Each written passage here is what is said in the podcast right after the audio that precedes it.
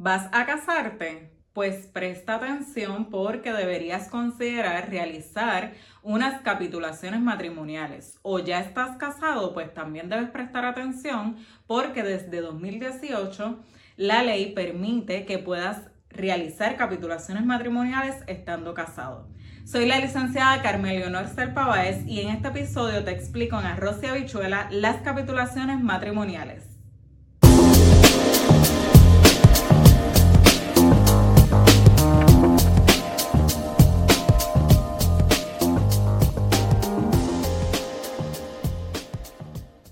Las capitulaciones matrimoniales son un contrato que realizan los futuros contrayentes mediante el cual indican cómo van a regir los bienes que adquieran durante el matrimonio.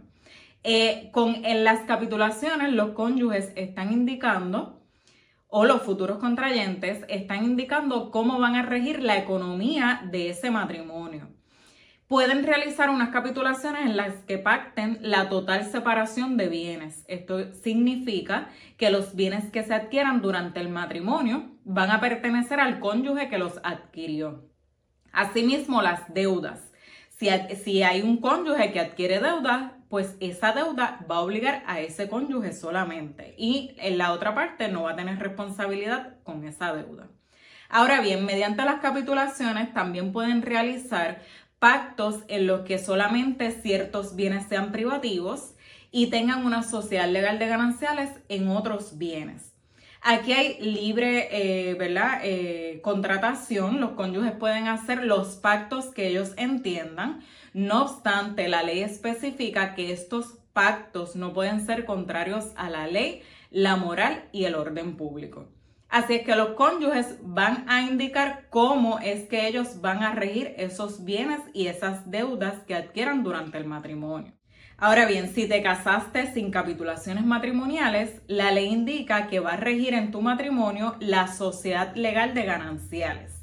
¿Y qué es este régimen? Pues es un régimen en el cual todos los bienes, incluyendo las deudas que se adquieran, van a obligar por mitad a cada cónyuge. Además, en la sociedad legal de gananciales, si hay uno de, los, de las partes que tiene hijos, pues esa sociedad legal de gananciales va a ser responsable de los alimentos de ese hijo. Y tú a lo mejor estás diciendo, diantre, pero es que yo me casé, yo no hice capitulaciones. Pues desde el 2018, la ley permite que personas casadas puedan otorgar capitulaciones matrimoniales también. Y puedan entonces desde ese momento en adelante en que pactan las capitulaciones, pues es que va a regir ese nuevo régimen que han elegido para su matrimonio. Si adquirieron ya bienes dentro de la sociedad legal de gananciales, pues esos bienes permanecen dentro de esa sociedad, o sea, van a pertenecer por mitad a cada uno de los cónyuges hasta que realicen eh, perdón, una liquidación de bienes gananciales. ¿Y cuáles son los requisitos para tú poder realizar estas capitulaciones, ya sea que te vas a casar o que ya estás casado y ahora con esta información tú quieres realizar las capitulaciones matrimoniales?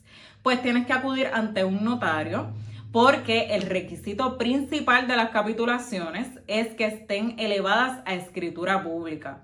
Así que esto no es un contrato que tú puedes realizar con tu cónyuge diciendo, pues vamos a firmar este documento en el que vamos a pactar que los bienes se van a dividir de esta manera. No, tú tienes que ir a la oficina de un notario para que entonces el notario prepare esa escritura de capitulaciones matrimoniales. Tienes que tener mayoría de edad para esto, tienes que tener tu identificación y el notario entonces procede a realizar las capitulaciones el día en que vayan a firmar esa escritura, el notario tiene que consignar en el documento la fecha y la hora.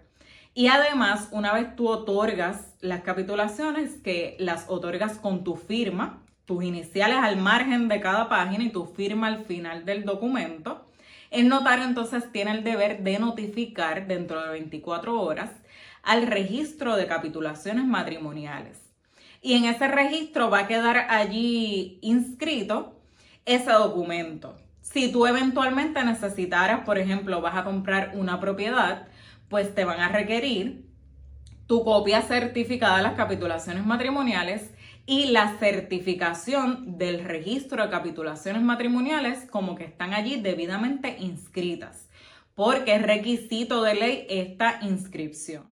Y con las capitulaciones matrimoniales no vas a ser responsable de las deudas de tu cónyuge, no vas a ser responsable si a tu cónyuge lo demandan porque le causa un daño a otra persona, pues no vas a tener tú la obligación de resarcir a esa persona que lo está demandando. Además de esto, las capitulaciones no significan que estás renunciando a tus derechos hereditarios. ¿Qué quiere decir esto? Que si tu cónyuge fallece, tú como quiera le heredas, ya que el cónyuge es un heredero forzoso de acuerdo a la ley. Así que no tiene que ver el hecho de que tú hayas otorgado capitulaciones que luego entonces no puedas heredar de tu cónyuge. Si no realizas capitulaciones matrimoniales, recuerda que va a regir en tu matrimonio la sociedad legal de gananciales. Y esa sociedad legal de gananciales es responsable por los alimentos del hijo de uno de los cónyuges. Así que recuerda que si no tienes capitulaciones y le van a calcular pensión a tu cónyuge, pueden entonces calcular tus ingresos, te van a llevar a ti al pleito para que tú descubras tus ingresos y con esos ingresos tuyos realizar el cálculo de lo que sería la pensión. Esto no significa que hay un por ciento de pensión alimentaria que le corresponde al padre custodio, pero si no tienes capitulaciones, la ley lo dice así, que la sociedad legal de gananciales es la responsable de esos alimentos. Recuerda suscribirte a este canal y activar la campana de notificaciones para que recibas los contenidos nuevos que tengamos aquí en el canal. Y también te voy a agradecer que puedas compartir para que así otras personas puedan beneficiarse de toda esta información. Hasta la próxima.